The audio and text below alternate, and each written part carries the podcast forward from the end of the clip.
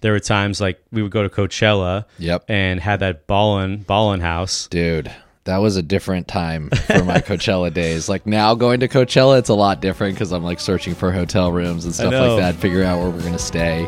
That was like an out of this world experience because like it was a full estate.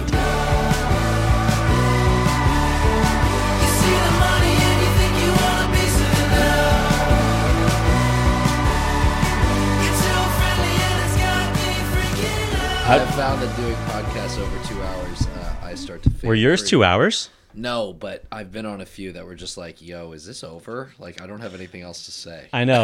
yeah, once it stopped, like yeah, we, we kind of hit a mark. Like I kind of know where we are. They'll, they'll they might tell me, and then we kind of can wrap it up. no, it's but all good. It's all good. yeah, Uh, am I sounding all right? I think you sound good? great.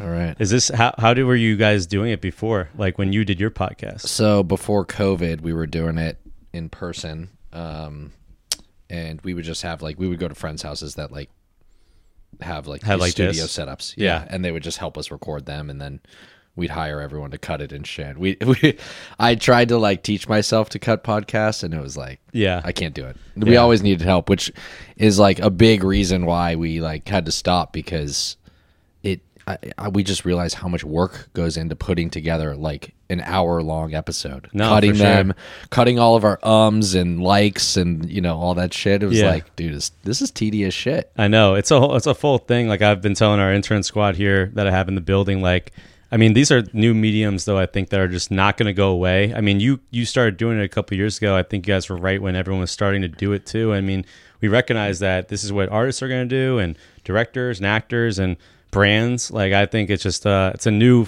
like yeah, it's a new whole new job. It's a whole new career people are going to be doing. yeah no doubt i mean Yeah. and like people want to hear from their super you know their their stars like who they love their influencers like Yeah. and podcasts provide that kind of opportunity to like bridge that channel in an interesting way through audio and video and like you can get so much content from episodes like it's crazy these days I know that, and that's the thing. Like, yeah, we found like we'll find little cut downs that we can use for socials and whatnot. But Yeah.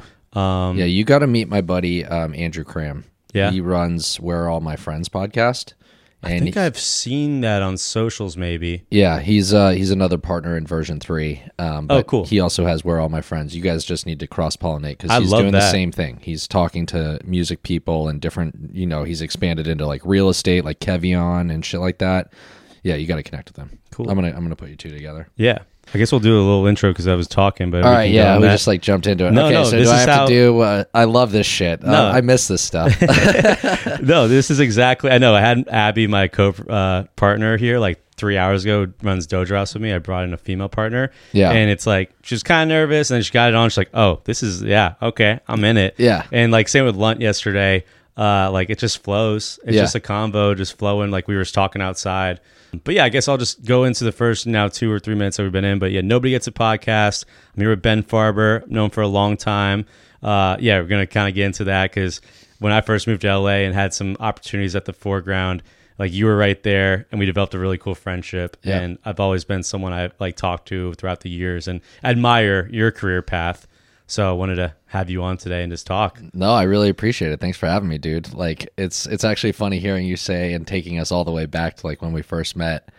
Dude, we've like known each other now for That's 2023. I'd say maybe 10 years, maybe more. Dude, because I, think- was in New York still, right? When you were doing, you were coming to New York. I joined events. Pandora in 2013. Okay. Uh August 2013. Yeah, And Jess, yeah, our mutual friend, joined um, I think a month after me. Mm-hmm. And then we must have met um probably when we did a show in New York. yeah. Because I think I was still living. I actually remember this vividly because I might use a picture of this. But yeah, there's a picture of like me and Jess, and then uh like our two other girls, like Laura and Julia, and then Bob and Scott at a Pandora event. I think it was a winter, like a winter New York show. Yep. And uh, yeah, we're all wearing funky, weird stuff. But yeah, that was like yeah, 20, 2013 when we're 23. So dude, we know each other 10 years That's now. fucking wild to Yeah, think decade. about. Yeah, A decade. Yeah. yeah, you guys were fucking nuts. we were, dude. We and were- I loved every minute of it. You guys were, were a really good crew for it sure. was right But- out of college. Three, it felt like friends. We had the guy's apartment in like um, uh, Stuytown of New York City, 20th and First, and the girls. Jess, shout out Jess too, because we gotta give her a shout out. She's We have like, to. "You boys better give me a shout out." um, but the Jess plus four other girls in a two bedroom like apartment in Murray Hill. I remember that. like fucking walls up in the living room and but yeah we were 23 out of college and just like loving like she joined pandora i think all, all of us kind of had these cool like kind of roles at the time and it was like really gearing up to how the future could be but uh, yeah, it was a lot of fun, and I'm super happy. Like you know, you and her just clicked as friends like right away, and it feel like you were just instantly part of like our our group and every event we'd have. Like I was just so happy to see you and party with you. yeah, dude, it was a lot of fun. How how is everyone good? Everyone's Everyone's like, good, man. They're all they're all like you know married with up. kids. Yeah, out of the city in Yeah. Stamford. I'm Uncle Danny to all their kids. un- incredible. Jess's daughter Peyton and Bob and Laura's kid Luke, and they all have kids. So, yeah, like, I've no, I've seen it. Yeah. I follow everyone on still on Instagram, and like, yeah, it's uh, it's good to see everyone Um, like growing up. But yeah, I saw them like two months ago, and yeah, it's just crazy how it's just progressed like that. Um, yeah, it's wild, yeah, man. yeah, it's crazy how that time flies. But then yeah, we would go to uh, yeah, you were at Pandora for a long time, but I just remember very memorable moments of my like you know career like jess would give me these positions to shoot pandora events so i would be able to like work with you guys from the content side and cover you know artists and stuff and there were times like we would go to coachella Yep. and had that ballin ballin house Dude, that was a different time for my Coachella days. Like now going to Coachella, it's a lot different because I'm like searching for hotel rooms and stuff like that, figuring out where we're gonna stay. That was like an out of this world experience because like it was a full estate Full where they have estate. like it's used for weddings and events. That's it. yeah and Pandora, we like we always just wanted to go to Coachella. We would do an event on Saturday from like one to four. Yeah. Sponsor was always like T-Mobile. Mhm, t-mobile yeah. Um, but yeah, we would get the whole ha- the whole estate for the whole weekend. Yeah. that, yeah, we would Yeah. just uh, pack that out. We'd all just stay for the whole weekend. I mean, I'd stay in the guest house, and I'm like, how is like, yeah, you'd stay in the house, like, how is like, I'm a videographer, and I got like a guest house room, but like, yeah, tennis courts and Yeah. two or three pools, and it was just so fun because yeah, there's like you and Jess and Allison and Liz, like, oh man, like it was such a good core for like me to see, because yeah, I'd say Pandora was probably the first brand that like trusted me with their visuals, and before Aviator Nation, because this is yeah a little bit Yeah. before, and Yeah. like it was just so awesome to have people like Jess was obviously my best friend from college, but like seeing how awesome you are as a friend, but also as a professional. Yeah. Same with all the rest of them who I just named. But yeah, it was very um I don't know, it was a very good first like comforting thing that I'm like, oh, this is like how like working with your friends can be. Like Yeah. uh, you know. Dude, so- well, a lot of credit to you, man, because watching you and what you have done over the years, I mean, you took that opportunity and like it's kind of fucking wild for me to see what you're involved with now Yeah. from that point. Like, so, dude, like props to you for just taking and running that, man. Thank you, man. Yeah. Yeah. yeah. it's been it's been a lot of fun just like being that brand, you know, content person, seeing where it's provided. And then yeah, I did Aviator Nation and you know, their music festivals and I leveraged that to just be friends with artists like Griffin and Quinn ninety two and the Chainsmokers. Dude, Rory, like Yeah, all those yeah, people, Rory. man. You started to like name these names, and I would be like, dude, I'm fucking fans of all these Yeah. people, and you're like plugged in. Yeah, yeah. know? I mean, all these dudes just like they all paid it forward. Like Rory, Rory especially, like he was the first one to give me like a wristband to go shoot the Chainsmokers at ACL. And Yep. like I remember, I was like, you know, I met up with him and I was like walking away. He's like, Danny, like I got a wristband for you. I'm like, holy shit, like what do I do? And this is an amazing opportunity. And he was just like, just pay it forward. And I think that's always like stuck with me. Yeah. What he said to me and like giving opportunities, just like to all these ones that I had this summer.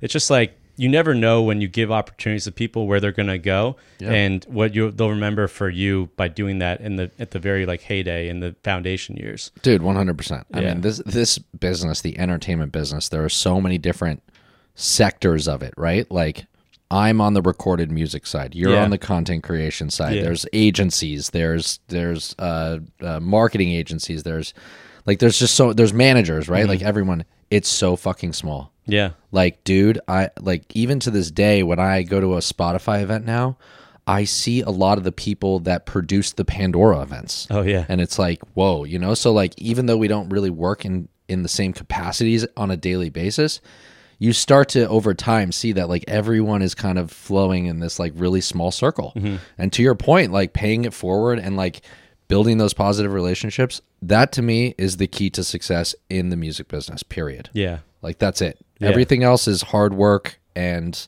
like it'll just come to you as, as and time, Yeah. right? Like we can sit here now and say that we've both been doing this for years, 10 plus years for you, seven, Yeah. almost, I think it was 16 for me now. Like, Yeah. whoa, you know? Yeah. Um, so yeah, it's, what was the first? So sixteen before Pandora. What were you doing? How, why did you want to get into music? I mean, we can touch and like I love that you and I. I honestly, actually, now in a few podcasts now, we've been talking about Blink One Eighty Two has come up a lot. Oh, God, we yeah. got, yeah. I mean, you get you get smiled with that. I do too, and it's like. I got to work with Travis, and like I think I was saying on one of the podcasts, like for me, the thing I love about music videos is like, yeah, getting to work with people that you grew up with, with posters on your wall, Yeah. and now they're here just like trusting you with the creative and that's been awesome and like I, even Lunt yesterday we were talking about how they're on tour with them and stuff and Yeah. it's for us it's like yeah the people we grew up with we're getting to work with and I think you're you're special when you make those moment connections with people too yeah. um yeah it's like how did you get into music like what what started you wanting to get into all this Um, so I started. I mean, I've always been a, a, a lover of music all Yeah. the way until since I was I can remember. Um, my mom sent me into the boys chorus. I love telling, Me too. saying that I was fact because it's so fucking funny now. I was there dude yeah. really? yeah yeah Um, but then you know, like I I also had a love for sports, and I got really into skateboarding. And skateboarding became like my everyday week, every weekend type of thing. Mm-hmm. And then skate videos came into the picture, and so like my mom would buy me CDs here and there and stuff like that. Like I think I remember she get, handed me a Fiona Apple CD once. I was like, "This is cool." Like I don't know, I don't know what this music is. But then when I started watching skate videos, is where like punk came into my picture. So it was Mm-hmm. like probably like 12, 13. And like that's where my love of like buying CDs started to really like kick in. Like Sam my, Goody Fye days Dude, warehouse. I was the warehouse dude. Yeah. Uh, uh, that was my spot. But yeah, where'd Sam- you where'd you grow up I grew up. I'm from San Francisco Bay Area, originally, yeah. Bay Area. Cool. Um, yeah, specifically in Marin, Sausalito. Um, but uh, but yeah, like my my friends and I, we would all like start talking music and like trading CDs and buying CDs and stuff. And um, so punk was like really where I like fell in love with music on on a daily basis, and then um, it just carried. Like Blink, as you said, is my favorite band of all time at this point for a number of different reasons that I don't need to get into right now. But that'll be a whole yeah, other that was the podcast shift. episode Yeah, like exactly. bring you back we're just gonna do a one whole thing on Blink I I'd be happy to do yeah that. yeah yeah Um, but yeah, it just kind of carried, and um, you know, I, I learned to play the guitar. I wanted to be in. A, I played in a few bands. I mean, we went nowhere, but we would play like garage shows, and it was just so much fun. Which is crazy because I relate a lot of the conversations that I have in the in my meetings now at the label to like what I was doing as a kid, which is which is funny. We could talk about that, but um, yeah but yeah, I, I went to college in Ohio, and it was a it was a very drastic kind of experience for me as far as coming from San Francisco, and that's where I started.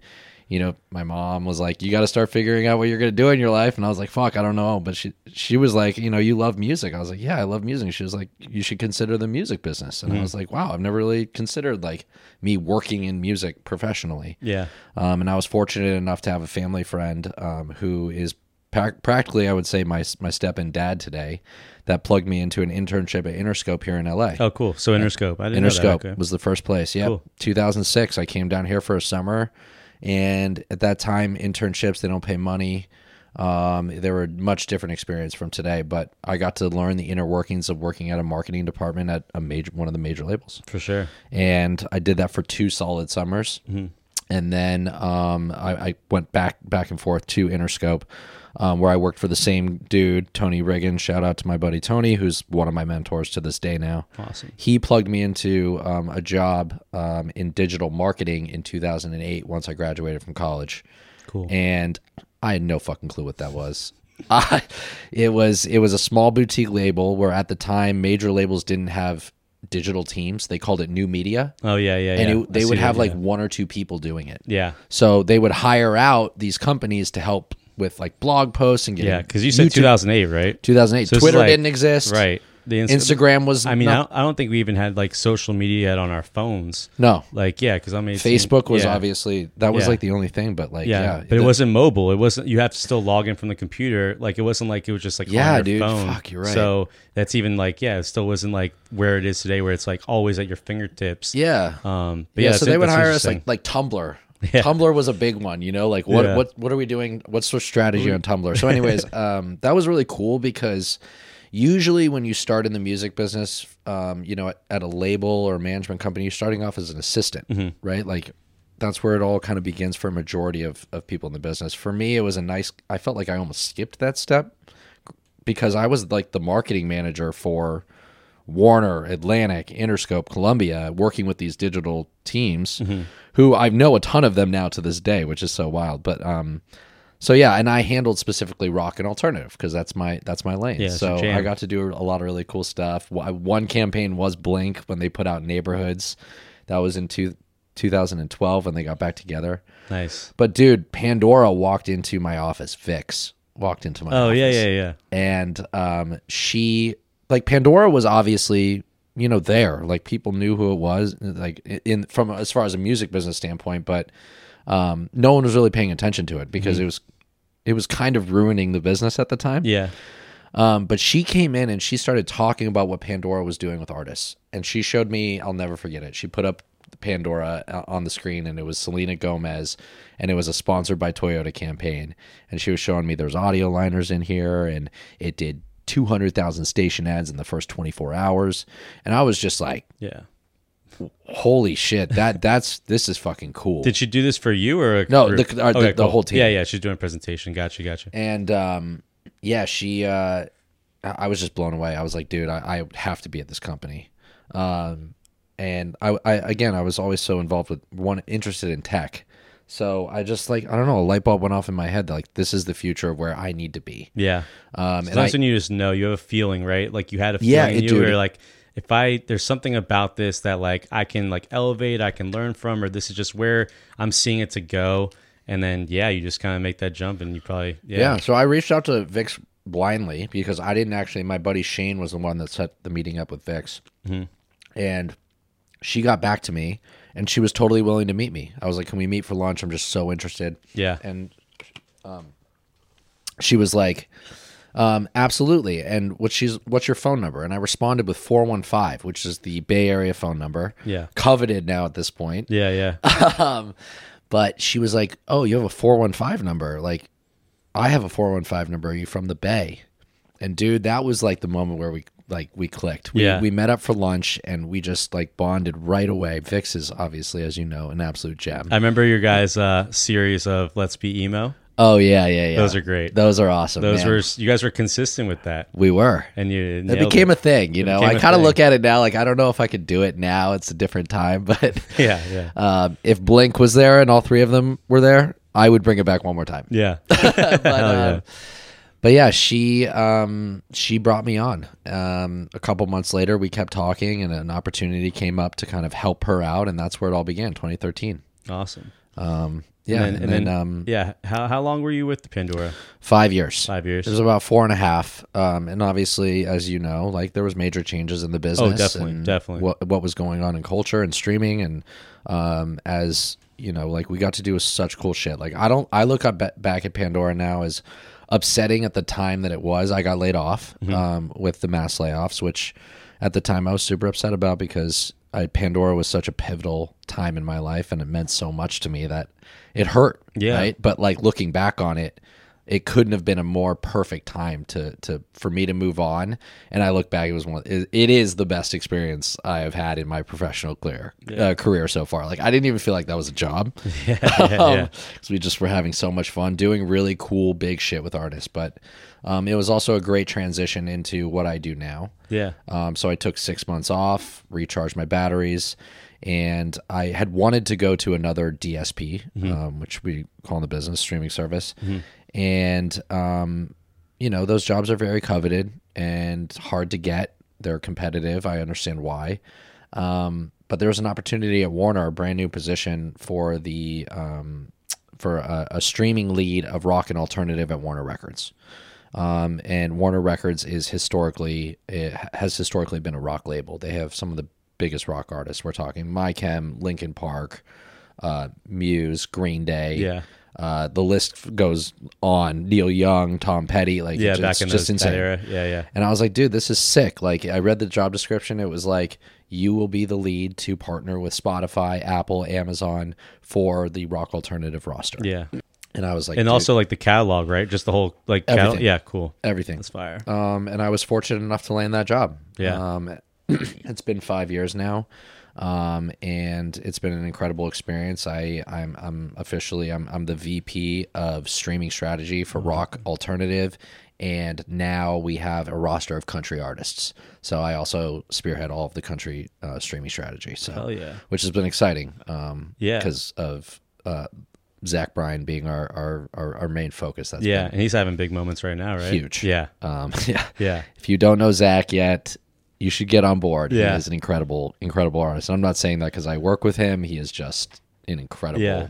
talent. Yeah. How Um, how but yeah. closely do you get to work with some of these artists? Like Very. Yeah. Very. Um, you know, it just depends uh, day to day. You know, I'm not talking to these artists every single day, but you know, if we have something going on specifically in the streaming space um, that involves their participation, um, I'm you know I'm talking to them, and then um, some artists I have a relationship with where we talk pretty frequently every single release, and Mm-hmm. it just kind of depends. I try not to bring that barrier too close if it if it's not needed. Yeah. um, I'm usually talking to managers and internal folks most of the time. Right, right. As we all do. Yeah, Yeah, I but mean, but yeah, no, I've gotten to meet, talk with Zach a ton. Like he's a he's a he's a great guy. It's Yeah. it's just incredible to see. That's that story has been my most exciting from seeing an artist of his stature come to where it's at this quickly. Like, that's that's what uh, my next question was going to be like. Who's the most exciting one? Like you're feeling now, or you have been? And I guess you. it has to be. Zach. You know, like I, I can talk about a number of different instances Mm-hmm. and a, a number of different artists that has been so much fun to watch. Like watching the rise of Omar Apollo and where Okay. he's come. Yeah. Uh, we just put out Gus Dapperton's album, um, who he was on AWAL. He's an alt pop um, uh, artist from Brooklyn. Fucking incredible dude. So yeah, and then I can go all the way down to um, my version three side, and you know, Blue Eyes and Banshee and Baby Bugs. There's there's too many. Yeah, Um, but yeah, Zach is obviously like, you know, he's playing stadiums, so Yeah. it's it's pretty wild. yeah. We might touch back into that, but when you say version three, yeah, it's a funny story with how I found out about version three because I like we were talking about on Lund's podcast yesterday was uh yeah a little context is yeah we started this indie rock label in 2020 um stay in the lane of rock and in 2021 I you know came across a band Beauty School Dropout on TikTok saw them just with their kick ass covers man they were making those kick ass covers Yeah. and uh you know I don't know I think I put on my story and one of my friends was friends with Alex and told Alex and then they came over like the next day Alex Nick Lipman you know they're all sitting here in our house like blown away like Did the okay. boys come too? Uh, no, the boys didn't come the first time. The Oh, second, okay. the second time, I think I met. I think I went to their apartment. Um, after like you know they were vibing me. Yeah. Um, but the whole time they're like, okay, like what are you guys doing? Like what's going on here? Like okay, we do production, we do this, we're this, and they were intrigued by us, like really intrigued with us. Yeah. I don't know if they like. He wouldn't say. I don't. I, I don't think they were sold yet on our business model, which fair because we were Yeah. a year old For sure. and uh, we probably didn't have yet what we were trying to do, and that's why, like, yeah, like I met the boys and all, but we were trying to put a deal in front of them, and we even went to like Wade's old pro, uh, management company, Third Brain, Yep. um, like Jake Udell and Alec Udell, and tried even getting a deal in place to package to them, and yeah, all along they were telling us like, man, we there's some sweet offer on the table that we if you guys hit us up like two months before, like maybe, and Oh, uh, and we knew it wasn't a major, but we were like someone like us, and then we come to find like we had the deal. I remember hitting up Alex like, "Yo, we just signed an hour ago," and I was so down, and I'm like, "Fuck, man!" Like we are so close, and we were both jangling on our on our end to talk to people. But then I go in here, oh, it's version three, and it's Ben Farber was is somewhat a part of this, and I just I was not I was not mad anymore because I was I like, and I, that. and you know what? I also said to Alex, I'm like, well, if I recognize what Ben recognized, I must be something right because that man knows good music, and the fact that he found them before I did. Uh, at least I at least I have something that yeah, like you guys are on the forefront. You're always a great person that has a good ear, and yeah. Anyways, the context, yeah, you signed, you did a deal with BSD with them, and I did. I did not care at all when I found out it was you because I'm like, yo, I'm, I'm kudos to him, and then we still did a music video under version three in my company, Yeah. and uh, that was cool. We did it in this house right here. I, don't know if you recognize that, but we did that Demons music video all up in this house.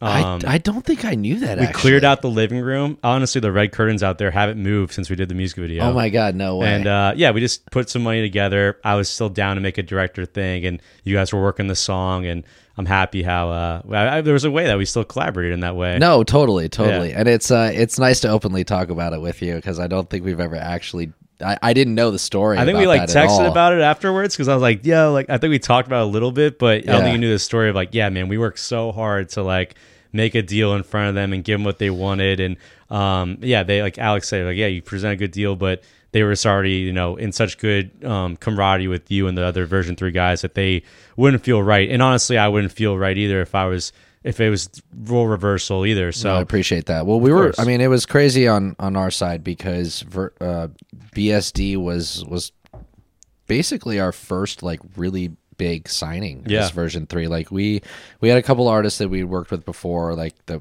you know, s- you know, one of them still with us to this day. But like, um, I remember talking to Lunt, and Lunt has always he's.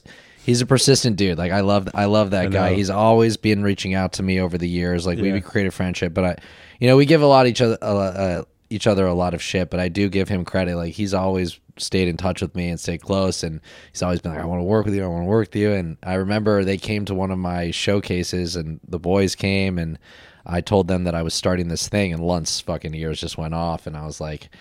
Yeah, dude. And he sent me the music and I listened to it. I was like, yo, this is crazy. Oh, and then I went to a show. Yeah. I went to their show. They did um at this like t-shirt store on fucking um La Brea, one Mm-hmm. of those stores, and it was fucking nuts. I was like, this is this is fucking dope. it's important for an artist to give you a performance or give you a show because there's also like we're talking like with some artists like there's a difference between a performance and there's a difference between a show and yeah i feel like as as they're still growing up like yeah like when we saw them when you saw them when i saw them like there was just this motley crew energy yeah, coming you out of you, you meet these dudes like like Bardo, Coley, and Brent. They're Yeah. like you look at them and you're like, these are fucking rock stars. these are rock stars. And These are the next um, it was it was a rock huge moment for us to to to land that. And like I'm really proud of of putting out Boys Do Cry. Like I I, I have a lot of love for that. And um like of course it was sad to see them move on but it's also this full world full circle for me like Yeah. they move on from the label that I started to go work with Mark Hoppus and Yeah. Pete Wentz like what the fuck is going on? Like, Yeah. that's crazy. Yeah. We were so stoked, and we also got the opportunity to work on the next album with Verswire who is Cool. Mm-hmm. Nick Littman's label, and, and Sherry Sadie, um, which they've done such a great job since. And it's just been a crazy ride seeing Yeah. them like absolutely take off. Like nothing but love for those guys and Lon. and those are great points you just brought up like you know like even at me like i you know was giving my flowers to you guys to get them and totally fine like just like you just said about mark and pete but also like you just said verswire kind of kept you guys they stayed like the bsd stayed a little loyal to you guys for being the first there and that's awesome that you know lippman and, and sherry didn't like take it any wrong way no, not at all. because that's what's important. Like going what you said a couple minutes ago, like it's like the more you are you're to help people and share and be kind, like the more it's going to be winning for everybody. And like yeah, we we did a deal recently with another group, and we're so happy like to do it with them and share the share the success with them, and that's what it's all about. Yeah, man. I mean, uh, there's there's something happening that uh, Josh and I, Josh Apple is my partner, and I also have Andrew Cram who does Where All My Friends podcast. They're Mm-hmm. my two partners, but Josh and I are starting to realize that there's something different about how labels should be structured Yeah. today. Maybe not majors, like majors will always they'll always have to adapt and whatever, Right. but the the independent labels there's like something different about connecting with artists and like being in it for the long term. Agreed. You know, like I say that like there's really not one thing that's going to pop an artist off anymore. Yeah. You know, like okay, you can make the argument that TikTok could blow up a song, but does it blow up the artist? Do kids remember the artist if they are part of the viral moment? Probably not. Mm-hmm. Are they going to go see that person's show when they're in town? Are they gonna buy a ticket? Are they gonna Right. buy merchandise? are they going to go and stream the music? Like yeah. who knows? Yeah. But like now it's more than ever it's artist development. Yeah. And that's what version 3 is. We're we're a label, we're a distributor, but more importantly, we like to call ourselves an artist development company. Mm-hmm. And our the, our artists are going to either stick with us or they're going to move on to bigger things because they need that type of support right now. Sometimes Josh and I can't provide that, right? Yeah. But like that doesn't mean that they're family and Yeah. like that there could be opportunities that come down the line. Um, you know, we just had an artist just today tell us that they're moving to a, a, a bigger label, which we're like, yeah, we're super sad, but so excited. Like Yeah. that's wild that we were able to like help them on this journey and it's nothing but love and I'm sure we'll collaborate with them again. Any, Yeah. So yeah, to your point, like it's we tell everyone similar to like we want to be the artist's best first and stec- second step to their career. yeah, and you have to be okay with knowing that the artist is probably going to move on from you one day. As, like that's as a lot of other artists do when they're on majors and everything else. Like Right. they want to go to Island Republic or whatever it is, or maybe they'll completely change their entity artist name and build another artist name up. right. Um, but yeah, I think, and, and but also like I think we're fair to these artist development programs or structure, and like look, if they go do a deal with them and they're you're if they blow up with like you know that big label, you're still gonna have the project that you worked your ass off and collaborate with that will benefit reap the benefits of 100%. the success. So like as they keep getting bigger, people are gonna stream that album you did Hundred percent. Yeah, Hundred percent. Yeah. Yeah. So uh, yeah, it's um yeah, beauty school's been really exciting, and then um from there we have signed. 14 artists i Oh, think wow. and then we've got one more on the way with with um our boy lunt Yeah. And are these like EP projects or singles or what? are Um, well we- we do we do project by project Cool. so um you know we don't ever want to hold an artist um to multiple projects Yeah. um our whole thing is that we're gonna we're gonna kick ass so hard that it'll be you know we want to make it difficult for you to have to move on but you know like if you have to move on we totally get it yeah, yeah. um, but yeah like again tying artists down to things like that they, a lot of independent artists don't want that anymore No, so yeah. um They don't so- feel the need like they used to, like Yeah. decades ago, where they felt like they did. Now, like with the, all the platforms and stuff, like they, yeah, sometimes can do it on their own or gamble on themselves a little bit more. Yeah, we so uh, as far as singles and project to project though, like there has been a few instances where we have done uh, deals just for a song. Um, but you know, like we talked about earlier, we try to really find the project or the multiple songs that we're going to work to help tell an arching story from a long-term kind of Important. perspective, right? Yeah, it's important. Um, yeah, we did we did uh, one song with Blue Eyes because she wanted to do a test run with us, and we loved her so much um, and the song so much that it was like, no, we're, we're we have to do this. And fortunately, it led to us doing her next EP, which was Healing Hurts. And then it just it went so well that it's just continued into the next EP, which we put out. Um, the last song's "I'll Write About You," and then we're gonna put out the deluxe next week. So it, it's just Beautiful. fucking like, you know, yeah. How how big is the squad at uh at, at version three? Uh, there's three of us. Just three of you. There's three of us. Um, myself and then Josh Epple. Um, he's he works at Hopeless Records. He um, oversees streaming, sync, and radio. Cool. Um, and he's daddy. Yeah. He's he's running the show for for all three of us. Josh, I always tell Josh I'm investing in you, dude. um, he's the one that always wanted to start a label when he was a kid, but yeah, it's it's us two. And then Andrew Cram, um, who uh, he's always we met through music. He's been in music, but now he focuses on working with this really fucking rad um, car service called Brace Service. Um, he's way into cars, so he does a lot of content capture and stuff for them. But he's kind of our third partner that's a little bit more on the back end of things for us. But yeah, it's it's just the three of us, and then you know we we hire out when where we're needed. Yeah. You know, What do you find like the most effective effective ways to like market an artist, like an independent artist like that? Like, are you finding like you know TikTok like collaborations, or just like you just pressing UGC them to like do their own content? Like, what have you found to be the most effective, or what do you try to strive for? Like telling the artist this is how we should try to market the song the best. Do you have Well, any, like yeah, yeah. Um, I I think all it, depends. It really depends, of course. It Yeah. always just depends on what the situation Yeah, is, yeah, like you know, or where the artist like is Like for at. us like we're always pushing like UGC you know user generated content consistently like even our band Crooked Kings like they found a rhythm in the algorithm of like doing like these you know six second like you know it's it's Ollie it's our lead singer and having really like engaging text over it of like something that people will, listen to and read and you know be like hey like you're here you know you're seeing a first indie band be part of like our come up or crazy story this and that. He's found it he's cracked a code where now like they're just on like you know they they got it. Yeah. but uh yeah have you found anything of your own that you you kind of think was has been most effective or? For for us we always strive to figure out how okay the first the first step always is okay wh- where's the music at mm-hmm. right? Let's start there. And then what's what's the release schedule of the music that's coming out? That's where we start because it's important to have a really strong streaming strategy for your releases so are we working into an ep or and when you say streaming strategy like getting on like editorials No. or playlisting No, that's that's a that's another piece Yeah. Mm-hmm. of the whole pie. But no, um, playlisting, which we can have a, a conversation about, is is just one aspect. Yeah. it's more so when are we releasing our first single? When are we announcing the record? Uh, when are we dropping the next single? Uh, when's the record coming out? And there's a consistent cadence there, and that depends on is it an EP? How many songs are on it? Yeah. Um, what demos do we have after? it? Yada yada yeah yeah from there, every artist is different. But what I say to every artist is consistency is key within your content. You have to you have to dedicate yourself to putting out as much content as you possibly can. And every f- fan base is going to be different to what you react. You're not going to know what your fan base is going to look for or what's reacting unless you put out tons and tons of content. Um, so you know, like I give all of the credit to Katie, for example. Katie has found this niche. I'm sorry, Katie is Blue Eyes. I should okay say. cool no, yeah yeah Um, she's a great example. Like she crushes on TikTok, and has found this.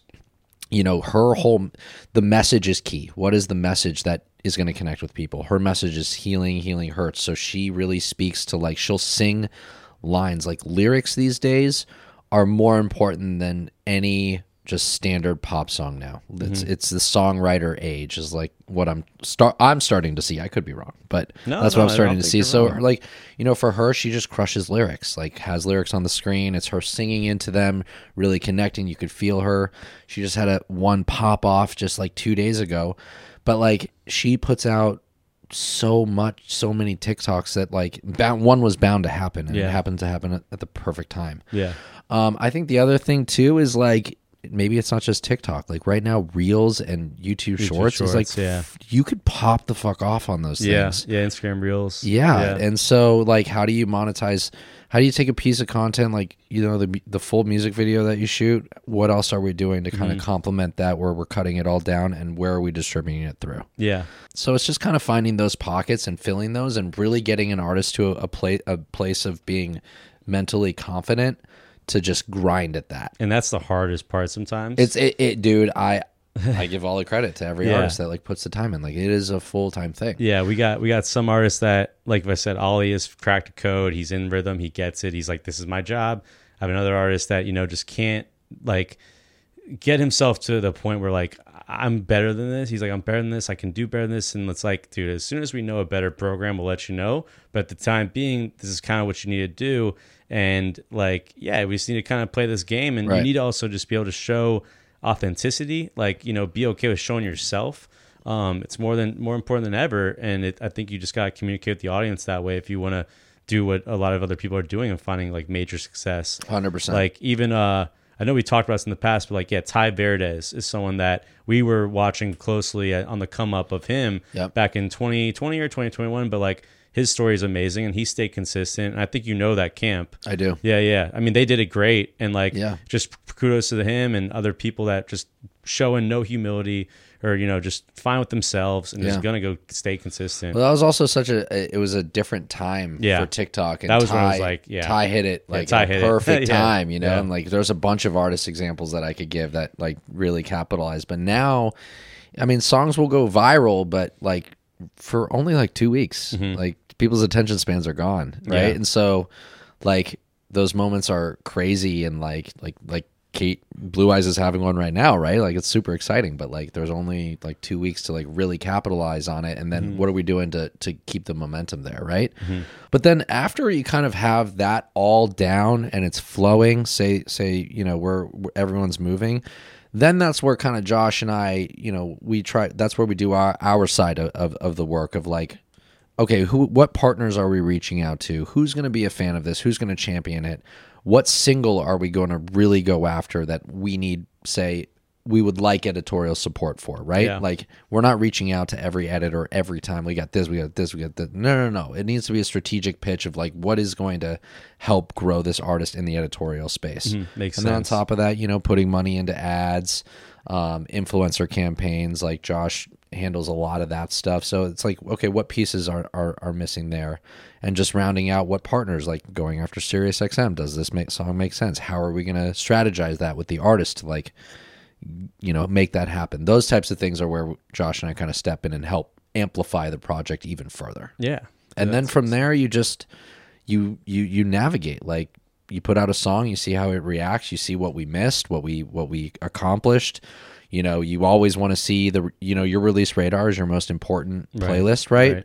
you hope that every release that you go through throughout the campaign crushes the the last one Yeah. right um, it's hard to do that but if you see that every time it's like damn like that that to me is a win Yeah. like every time that now we're growing growth. Organically Yeah. right Yeah, you're building fans. You're building not just like people that are gonna share it for yeah like two weeks span. You're building fans that are gonna check out what city they're coming to and buy that merch and like pre-save. Yep. Um, do you guys take care? Do you guys do pre-saves a lot, or do you think Yeah. they're effective? Yeah. Yeah, pre-saves are, are are somewhat important. Yeah. Um, pre-saves do not translate to consumption. Right. That's just reality. Yeah. But what pre-saves do do is they do help you gauge, uh, you know, how excited fans are, Mm-hmm. um, and gives you a bullet to talk about if there's not a ton to talk about, but you Yeah. have thirty thousand pre-saves. Like Yeah. that's a that's a good stat to bring. We've had like you know we put out a single or we we start teasing a single like last year, uh, and you know one of our bands was and then pretty much like yeah the audience was our A and R. They were like they told us like that should be the single with how many pre saves and how much the interaction was like oh okay that's gonna be the first single. Yeah. we did not think that was gonna be it, but it's still one of their most like consistent streaming songs. But my point being is like yeah there's so many tools out there now where like the audience can be your A and R when you tease this on the platforms and kind of tells you, oh, that's they, they love that six seconds. Like, I mean, this. with with Blue Eyes just recently is perfect example. We we've never done this. She's never done this, but like this song that she's about to put out called "Ruin My Life" that's coming with the deluxe. This video popped off, and her fans were just like, "When's it? When's it coming out?" And we just like thought like, okay, TikTok doesn't only last like two weeks now. Virality is so few and far between. Fuck it. Let's move the the EP up one week. She gets to share with her fans that they dictated the move yeah, and everyone's excited. She was pumped. She's like, "I've never done this." We're like, "We've never done this." And you got to. That's another thing too. That's really cool. Is like we get to be nimble with these things. It's me and Josh and an artist. So like, what do we want to do? Like, w- let's go. yeah. Um, Do you guys ever do like any uh like kind of like f- kind of like false narrative stuff? And I'll give you an example. Like we did one with our first single like uh, a couple years ago where we had the band go on like we made a fake TikTok where they like you know called us and was like, "We really want to put this song out," and we had Wade pretend to be like the bad label guy, like, "No, absolutely not. You guys aren't ready." And then like then making the, com- the caption like, "You know, tell us in our comments we should," and it blew up, and we're like, they're like, "Fuck that Wade guy," and I even got in there I'm like, "Yeah, fuck that Wade guy," like you There know, was- like yeah, the only time that we've seen that done is is BSD. The, Oh, the yeah. boys did it like for a few times, and we thought it was just like so funny. It's They- funny. It's funny like those- our label's not letting us put this out. We were like, yeah, fuck you guys, we're not putting this out. yeah, yeah. It's funny kind of playing into that narrative Yeah, for no, the for the short being of time where yeah, the audience is just very wants to be pro artists and want them there. So like, look, if we need to take a little bit of little heat like right now for them to kind of get a, a narrative going, like whatever it can be, it might Yeah. work and it's it's could work. And yeah, yeah. yeah, those are the funny ways too that we've done, and we've done some kind of like, yeah, set up guerrilla marketing stuff. That and like to your point, yeah, me and Wade, my two other partners, are able to be nimble with these artists. Like Yeah. that's the fun part about what you do, what I do. It's like we're able to answer to ourselves and their needs, but really like sit here in the living room over there and just jam on what's the best idea. And not stick to anyone's like corporate structure. Yeah. Not that it's a bad thing, but it's just it's a different thing. It's a different thing for Yeah. sure, but what I what I'm what is just like really excited me and is rounding me out um, is that the experiences that I'm having at V3 are I'm taking those types of things into Warner. Mm-hmm. You know, like we tried this, you know, so I I would spit that out in a marketing meeting Okay, at yeah. Warner, you Yeah. know, so like and uh, you know people have their perceptions of what a major record label is, but at the end of the day, we are there to serve our artists and to blow up our artists. And like the times are changing, the major labels recognize we recognize that. Like we sit in there and talk about these things Yeah. all the time, just like you and I are talking about that in our independent label side. It's mm-hmm. like, how do we be more nimble? Maybe it's a little bit more challenging because like of a corporate structure and there's more people involved, right? But like major labels are adapting to this too. Oh, for you know, sure. We're moving shit all around all the time, and and like it's it's it's coming into that where it's adopting to it too. Which so that's a, that's pretty cool to see the balance of those two things kind of like collide for me. What's been uh in the label side with Warner? Like, what's been the biggest like misconception or perception of like working at a label? Like, if that's a good you know question. Uh, that we don't care. Yeah. You know that we're just there to make money Yeah. and like be a money machine. Yeah. and that we're just there to like suck artists dry and like I just It's not that. No, it's not that at no. all. I think I, I, I just I I actually I it, it like rubs me the wrong way when people start to say that now. Now that I've been in a major label, have I had those thoughts before not being in one? Yeah, maybe, but like you know, at the end of the day, this is business, right? We're going into the business side of things, and there has to be an understanding of how business operates, right? And the difference is, is for us, our commodity is humans. So it there's emotions that kind of come into it that you know opinions kind of like rise from it. But like at the end of the day, the people that I work with and everyone around me, all the way up to our executives and beyond, they're all massive music fans. Where they're all working in it because they love music and want to see music move culture. And like that's that's awesome. Like we really do care. Do Yeah. tough decisions have to be made for certain things that are not working? Yeah. Yeah, like every day, like every job. Right? Like yeah. it's a bummer, right? Yeah. But um but yeah, that's probably the, the biggest misconception. And, and you know, we, I've had to have conversations of like, oh yeah, you guys don't care because you're not paying attention. And, But that's yeah. coming from like the artist, right? yeah, artists and artists are uh, like what I'm finding is yeah, everyone wants to be the favorite child, and look, like we care about everyone, but everyone wants to see everyone like likes to see. I'm sure this is what it is, but yeah, like they see an, you work working another artist, like oh, I should be you know like that, and it's like yeah, like we're not saying because we're working with artist A, we're not you know artist B over here, you're not getting the same love. It's just these are the you know what I found at least on the video side, working with video and marketing departments at labels, it's like, yeah, they have who they're gearing up for that quarter or like who they're really going to push, and everyone kind of like does their part for it. And yeah, it's like a cycle of like who's your horse this quarter, and they're all Yep. here to help. And uh, yeah, I feel like they, it gets a bad rep, the label stuff, and it's like they're still they're here to help you. Like they're not here to you know yeah pin you down. No. At least what we're starting, yeah, what we're Yeah. in, and yeah, Yeah, I mean, and deals, all that stuff. I'm not in any of those conversations. Right. Like they're all different. Like for me, I I come into work every day because I'm so excited to work with so many different incredible artists, and like I, it's it's an honor to like be a part of a lot of these stories, and like I also like it's fucking nuts. Like uh, I'm interacting with artists like like we talked about in the beginning that like I literally looked at my entire childhood yeah, like Linkin Park, and like my first CD ever was um, uh, Dookie, yeah, and now uh, we're gonna be celebrating 30 years of Dookie in like a really big way. Yeah. And I'm leading the strategy on that. that's Like, awesome. Are you able to? Say, you probably can't say much about that. like what you're Uh, gonna do for it. We're celebrating the 30th anniversary of Dookie, and you're putting in this out in September, right? Yes, yes. So, I think we'll September. be Yeah, okay. he'll be definitely past September. Yeah. Okay, So, good. yeah, then we're yeah. fine. Yeah, yeah. Um, yeah, no, there there's going to be um, something really cool like Cool. Yeah. coming. So Sweet. But yeah, Will it's it just be, wild, like- like uh, will be at Warner. You guys have a really cool office downtown, right? You're we have a beautiful office. Yeah. Like, and I don't say that because I work there. Like the shit is like next level Yeah. for sure. It's um, it's the old Ford factory of the West Coast. Yeah. So like I remember the- you had me for lunch one time. Oh, did I tell you this already? Well, no, no, no. You go ahead and tell me. But you had me Oh. over one time for like lunch. It was like right when you kind of started there too. Yeah. I came by and uh, yeah, it was cool. You just showed me the office a little bit. Yeah, it's it's beautiful. It's in the Arts District in downtown, um, and yeah, it's the old Ford factory of the West Coast where they like produce the Model Ts, and our office is in like the production line of where the cars would go. So you like look up and like it's a huge skyline or um, glass, Yeah. like because you had to open up to let the exhaust out because that's like they how they and there's all these pipes and things and they it's just it's Yeah. it's beautiful. The, so the infrastructure is still kind of there with the Yeah. roots. That's really it's cool. dope. Yeah. Yeah. And uh, yeah, Atlantic's in that building too, right? All of Warner Music Group is in Yeah. that building now. Yeah. They all So- consolidated. Yeah, I work really close with a lot of Atlantic people, and they're like, "Come by the office." I'm like, "Yeah, I think I know a Warner guy there too." That I yeah, need to go yeah, see. yeah, for sure. Yeah. Uh, one thing I'd like to touch a little bit about too is like you do a cool event. You know, you put on a cool event too. Um, that's like a showcase, right? Yeah. yeah, Yeah. What's um, it called? It's called Under the Radar. Under the radar. Yeah, Um, I do that with my girlfriend Jess. Cool. Um, and her cousin Elliot. Mm-hmm. Um, that idea stemmed from COVID and a lot of artists doing live stream shows. And one of the things I saw was that a lot of artists were playing on rooftops around downtown LA. yeah. And I was like, Oh, I was renting tons of rooftops. Were down- you? Did yeah. you do, did you do the Griffin one? Um, maybe in like during COVID. So what we were like- doing was like a lot of like the Ellen Show or James Corden. They wanted like artists to be performing in dope Yeah. places, like Sam Fischer, for instance. I Okay. did Sam Fischer for Ellen.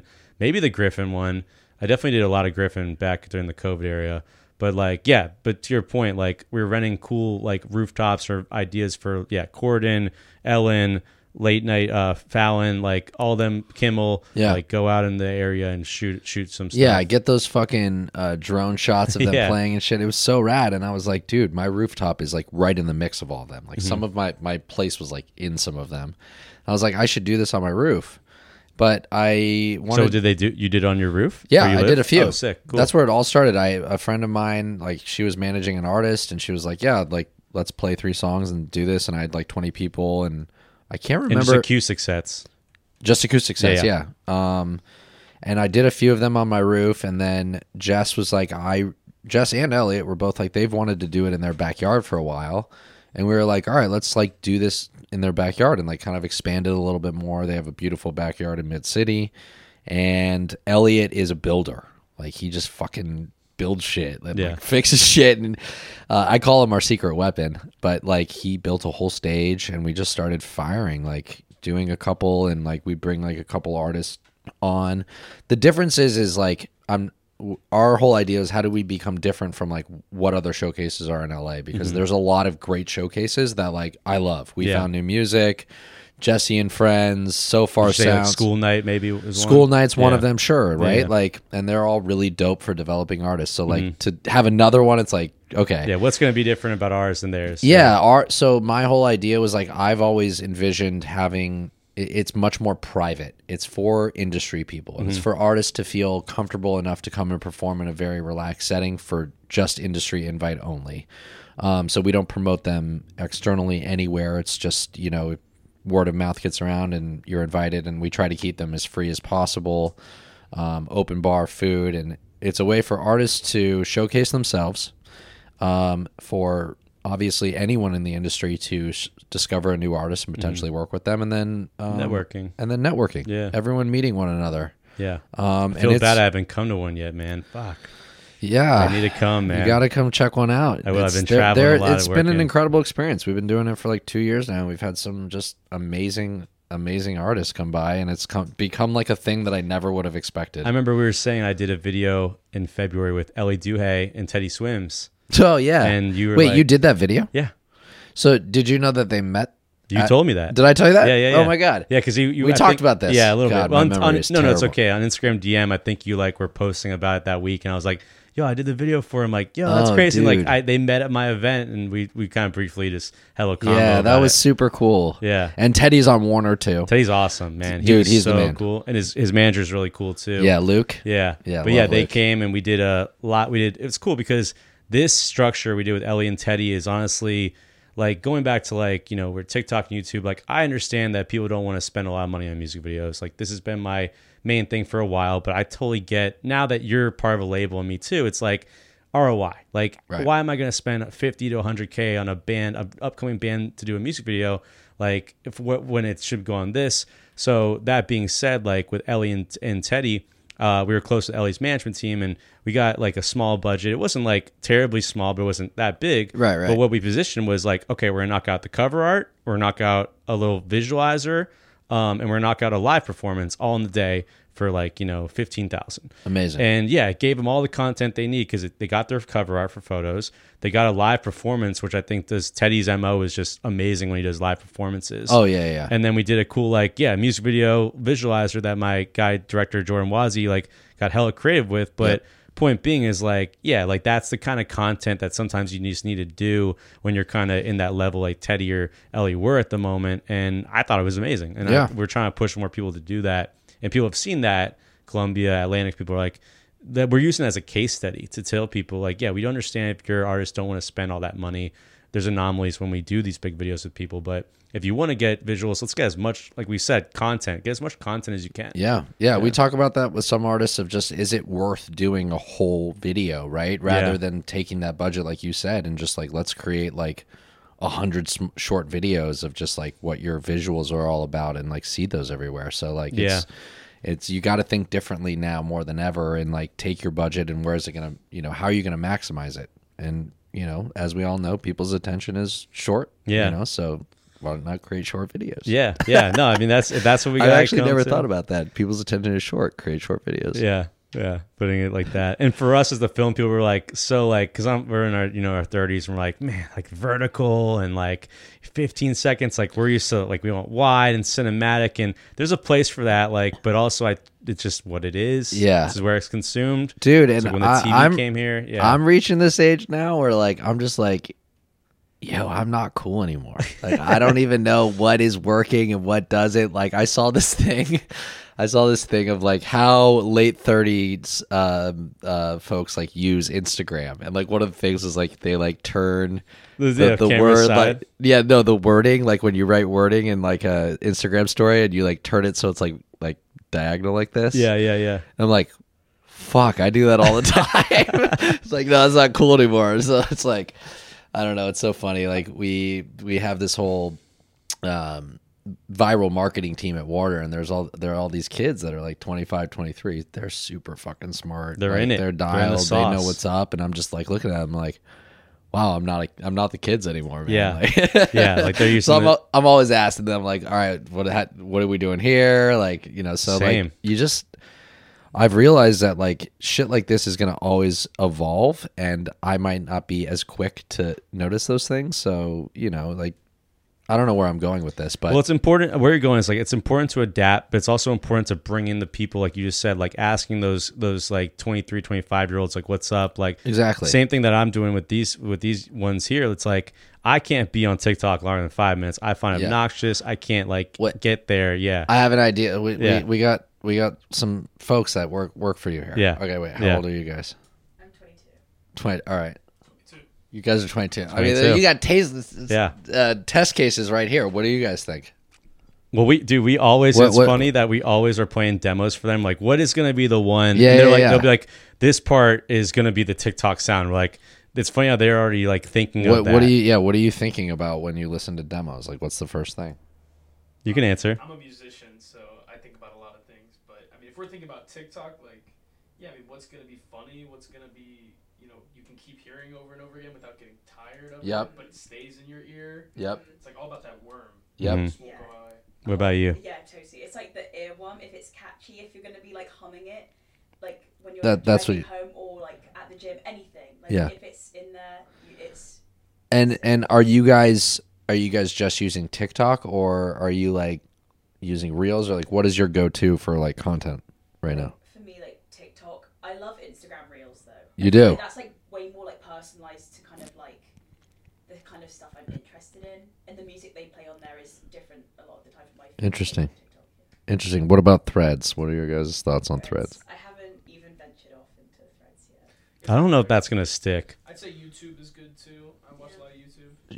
youtube shorts I watch some YouTube shorts. Yeah, I have Damn. some friends that are obsessed with those YouTube shorts. I don't know why. My nephew Yeah. is 12, and all he is doing is YouTube Shorts. I think that's like for them, like at 22, like it was they're hitting the TikTok and Instagram. I think like, yeah, I don't know. For some reason, I think the next generation under them is obsessed with YouTube because I think like even my nephew was just always growing up with an iPad in his hands, like since he was like four years old. Yeah. was operating YouTube at a four year old. I can't imagine what I could operate as a four year old doing what he did. Yeah. uh, with technology. And I think like, yeah, I think like it's interesting what you. Yeah, that's that's interesting. Yeah, but like that's what's so interesting about music and technology is like, you know, you look back and man, you can erase so many different things that have kind of happened over time, like MySpace and Yeah. LimeWire and all this, you know, and then like, That was my thing. What was it? I was Kazaa. What the fuck? I didn't. was I like LimeWire. Oh, was There that really? Kazaa, Morpheus. Oh yeah. Well, you were a straight Mine LimeWire. was uh yeah. Mine was LimeWire. There was another one. Um, Yeah, K A Z A A. Pirate Bay. Pirate Bay. That was one. and we were then, on Napster. Napster. Yeah, yeah, yeah, yeah. That's old school. We were yeah, but like days. that shit never existed, and then Yeah. like social media, and now and then streaming, and then like you know now you're like seeing okay, where's it going next? That's what I'm. That's like what I'm always thinking about. What's next, right? What do you think is next? Well, it's it's an interesting time for music because AI is obviously the new shit right Mm-hmm. now, right?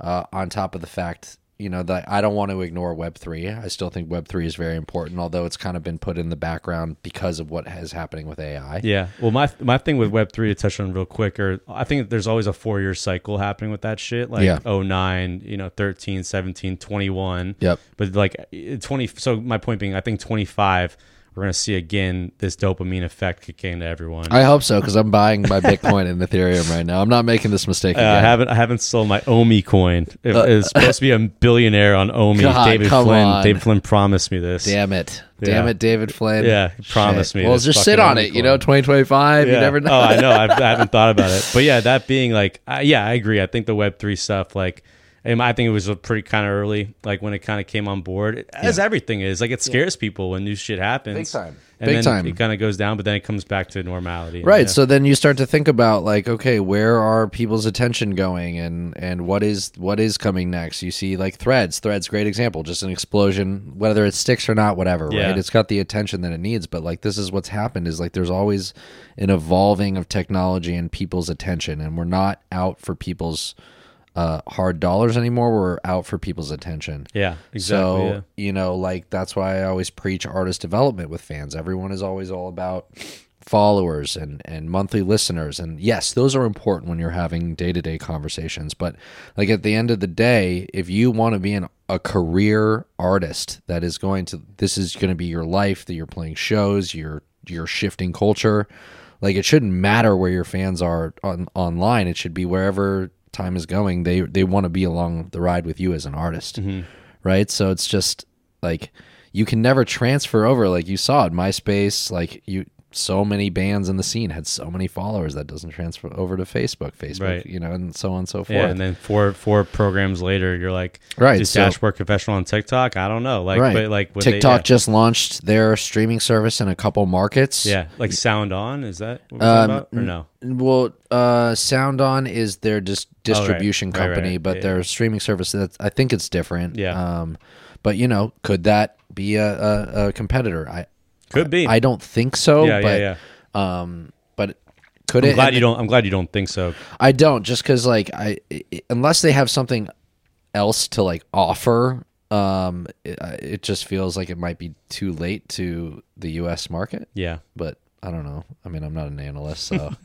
but yeah, like I. But again, that's where I kind of think of blockchain. Could blockchain shift music streaming and like how music gets paid out and artists getting paid? That could a streaming service come along and build their a service on the blockchain that could potentially reach direct direct uh, direct to fans and and to the artists like like we saw some of that with like what like Blau, like what. Yeah did. like Yeah, okay yeah. I, I don't want to talk about nfts because No, like no. everyone hates nfts but the, but like that concept for, from a basic standpoint that shit's like super interesting if you if you approach it in the right way and present it in the right way and it just all got fucked with nfts and Mm-hmm. well, getting people getting screwed and the barrier to entry you know setting up a wallet all that shit is wild Yeah. you know and i i felt like i was pretty well versed in all of it and still i was i was lost yeah, so, um, and then AI, yeah, I think AI is, you know, what Grimes is doing right now is like fucking, that's wild, Yeah. you know? Um,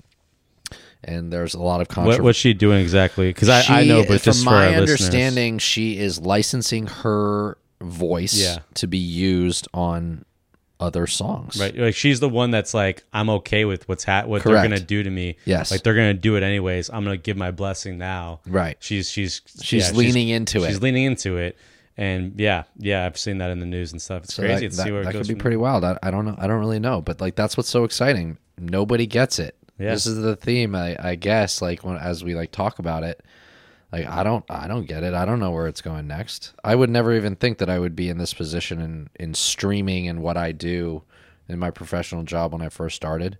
and I don't expect to be doing the same thing in 20 years. hmm You know, it's just kind of have to like flow with it. Nobody gets it. It's No great, no one gets brand it. name, right? Yeah, I love it. I think it's great. So we've just been building off of you know the records, the management, now the podcast.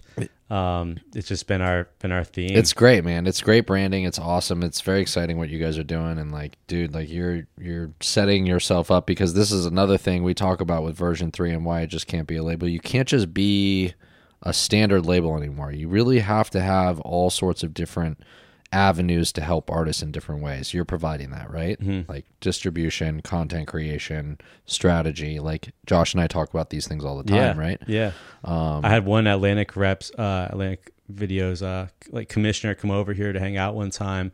Um, and he, I thought he was just coming over about like dojo and doing videos, but he was like, honestly, I want to talk about the whole thing because mainly about nobody gets. And he's like, what exactly that what you just listed off, like content and marketing services and label services and management. Like this is like kind of a new thing that is, that labels are going to try to go after is like these kind of collective units like Mm-hmm. us or like you um, that can do like kind of the full service kind of thing Yeah. and understand artist development all around. Totally. And yeah, he came over and was just like preaching a little bit about like running with this, and he's like, however I can help, and I'm he's a very good guy.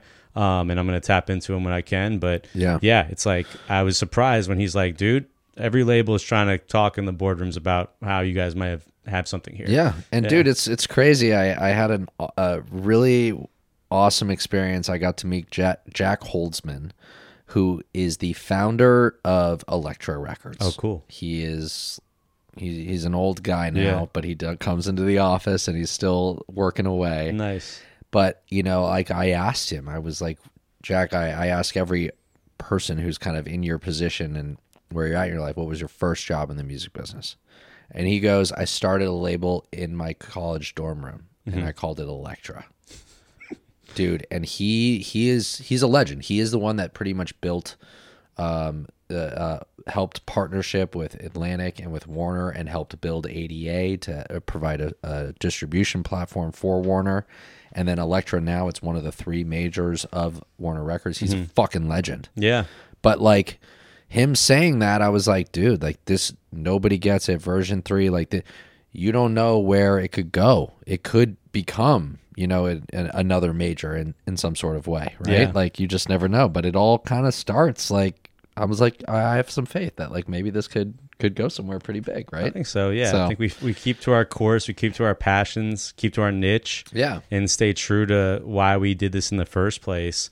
Uh, that you know, I think I think it really does go. It's cliche everything I said, but it's like really the truth, man. I think artists see that, and other now majors are seeing it too. Yeah, big time. Yeah. And we we partner uh, Warner Records partners with we have so, uh, tons of JVs with all sorts of different Yeah, um independent labels like we like um, Royal the Serpent, like their their whole. I don't know if you're familiar with that whole squad. uh who what is she saying? I, I should know this Uh, actually. NBD. Uh, she's on with Mike. Fuck, I'm blanking right now. NBD Management though, but they were also a no. You know what? It's a completely different name. Ver Volcom or something. Yeah, I don't I can't remember. She's Atlantic. Yeah, right? she's Atlantic now, yeah. and but but her whole like management, and then like when the, my Atlantic guy came over, like he was using them as an example. Like they worked out a deal with Atlantic. They were Yeah. like us, Yeah. right? Working with artists like this, and Atlantic gave them a deal. Yeah, and I mean, brought what's- them in. That's Yeah, what's cool about majors is like Yeah. they can partner. You can still be, you know, an independent label operating on your own, but have the backing of a major. So you know, we have, we have, we work with a lot of like self-sufficient um, labels that are just upstream to Warner, Mm-hmm. um, and a lot of artists like to do that these days too. They have their own label and they just upstream Yeah. it to Warner, and we're you know we're- we're working with them on a daily basis. So yeah, um, it's definitely possible for us. yeah. Um, what is uh? I mean, we definitely already answered my theme of this podcast. You know, what is it nobody gets about yourself or what you do? But maybe it is like what uh, I do want to maybe throw it back. Like, what is it that nobody gets about like the career path you've taken in the last 16 years? Maybe it's the work ethic. I mean, you kind of answered even about Pandora. It's like, you know, you said like, you know, as much as it hurt, and I've been in that situation too, where I was like, pretty much like almost like laid off from production company, but it's disguised it was a blessing. Like, what is it that nobody, you know, gets about, you know, it could be about your job, and the we even talked about misconceptions. But is there any other piece that we could give to the people listening that they might not get about what what you do or what what Um, you've gone through? It's a great question, man. I I think that like when I think back now and when I was younger, and I'm sure like a lot of the next generation is thinking this.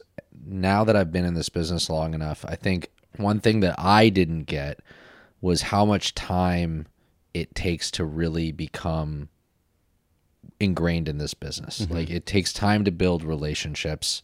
It takes time to understand how to move, what to do, what you know, what how to talk to artists, how to interact. I don't think like and and maybe maybe I don't know. I don't know if this really is answering the question, but I guess nobody gets that um you know, like people are sitting at the top of what they do now because they've been in it for years Facts, yeah. and that takes time and patience and hard work like it, it- from an outside perspective and my friends who don't work in music have always said like ben you have like a fucking crazy life and you do all this fucking crazy Same. shit Yeah. And, like don't get me wrong it's like wild Yeah. but like in between all of those instagrammable moments is like some shitty ass days hard work Long tough days, conversations Weekends, maybe. very upset people, upset yourself because something that, like it, it's it's a grind, Yeah. right? And like, dude, mistakes, like all, sorts of shit. I've made so many mistakes, leaking shit, releasing shit, saying something wrong to an artist. I mean, I can name. I've Same. made so many fucking mistakes, like it's wild. Yeah. Um, and I just, uh, I guess, yeah. To wrap it, I just think nobody gets that. Like, if you want to be in music, you ha- you have to be in it for the long term, just like the artist is. Mm-hmm. Like, oh, that's that's what I was like thinking about the garage, is like, you know, like where where I came from, and building having shows in my garage, and playing those shows. I realized that like that's kind of how what we're building for every single artist is like to for their garage to grow, right? And like how do you partner with other um, streaming services or any any partner? It's like they have their garage. It's big, Yeah. right? Yeah. You have your garage. So how Yeah. do you excite your garage to get them to want to come and hang out in yours? I love 'Cause, like that. that's what we were doing when we were kids. Yeah. And like, but that shit, it takes time, effort, and energy, and, and patience, and consistency. And you like, you'll get dragged down a lot while you do it. Mm-hmm. But if you stay in it and you believe in it and you love what you're doing every day, and you remind yourself when you have those really exciting moments, like I go to shows and I get to be, you know, watch an artist grow. It's like, fuck, this is worth it. Yeah. And yeah, eventually you just, I don't know. I mean, I I still feel like I'm just getting started in my career. I did too. You know, it's early for me. I'm still learning myself. Yeah. Um, and I'm I'm trying to keep that that mentality now more than ever. Mm-hmm. So I No, guess that const- answers the question. No, that was a beautiful answer. That was a great answer. Nailed it. And yeah, I think we're con- like we just asked them back there, like, what are you guys doing? Like, we're constantly, you constantly have to be a student to the game of this music industry and cl- keep adapting and keep learning those platforms and keep learning strategy. And yeah, I think you, you like to to go off what you said. Yeah, it's like you're never, no one's, it's never going to happen overnight. Like the people that do find fame, success overnight is one in a million Yeah. and you have to build it. Like everything we with Dojo House, when nobody gets it, I always knew like it's 24 months. Like get 24 months, and then it's going to be promising. But put in those 24 months, and it'll get to the places you'll start to see that see you know the start start to see some leaves grow out of the ground. Yeah, yeah, and we kind of I think we talked about this earlier, but like also having respect for one another is really important because like as I get older, like we talked about earlier, like the kids that are the next generation, like I have to remind myself to be open to them telling me like no, this is the way to do it. yeah, Right? And like as you get further in your career, it gets tough to be like no, no, no, no, dude. I've been in this business for 20 years. You haven't. You this is your second. No, no, no, no. The, like I you got to be open to hearing that. Like, Yeah. that's what they're doing, right? Like mm-hmm. you and and I just like that's I want to be at the top. I want to run a label, whether it be version 3 or the head of Warner one day, whatever it may be. Like I I, I want that and see that for myself. And I feel like the only way I do it is like everyone below me has to kick ass 10 times more than I do. definitely. And if that if I have that, then we're gonna be the most successful label ever. Yeah, it's a team sport. Yeah, I can see it, man. I have high uh, everything along the way. I can't believe sitting here now. I'm like ten years. Wow, I've known you ten years, and Yeah, dude. I've seen the career grow. I've seen you just chase the passion and stay passionate. It's truly inspiring. uh, Thanks, for man. me, and I'm glad our friendship has stayed the way it has. And Yeah, man. I can't wait to just see you keep going into the person you're trying to become and to Thanks, this dude. career, man. So, No, I appreciate that a lot, dude. You're Yeah. you're you're one of the main homies, and um, it, it's been nice to come back. I, I haven't talked about my past in a long time, and it's nice to relive and like be reminded of these things for myself. Um, so, dude, this this is awesome. I highly support everything you're doing, and like, let me know if I can help in any sort of way. oh, you will, dude. You will. I think there's a lot of things we can still collaborate and do things Hundred together. percent, dude. Hundred percent. Yeah, I'm happy we did this. I, it was important me to have core individuals on this, and you were one of them. And Thank you. dude, just thanks for being on this, man. Thanks, dude. As long as mine does better than Alex Luntz, then uh, I'm I'm happy. We'll make sure of that we're gonna pump up the streams if we have to. That's awesome. Hell all yeah, right, dude. that's nobody gets a podcast. Check it out more on all our uh, platforms. And this is Ben Farber, and we are signing off. Peace. You see the money and you think you want a piece of it now. You're too friendly and it's got me freaking out. So if you want to like commit like a super huge homicide, you know, Go to, to cut that one out. go to, go to, no, let me finish, and then we can cut it. Go to Ozona, Texas, and go to that motel and go to the gas station. And you're ask for scot-free. any room number, and they will give it to you. And that's the intro. Yeah, that is That's the intro. Boom.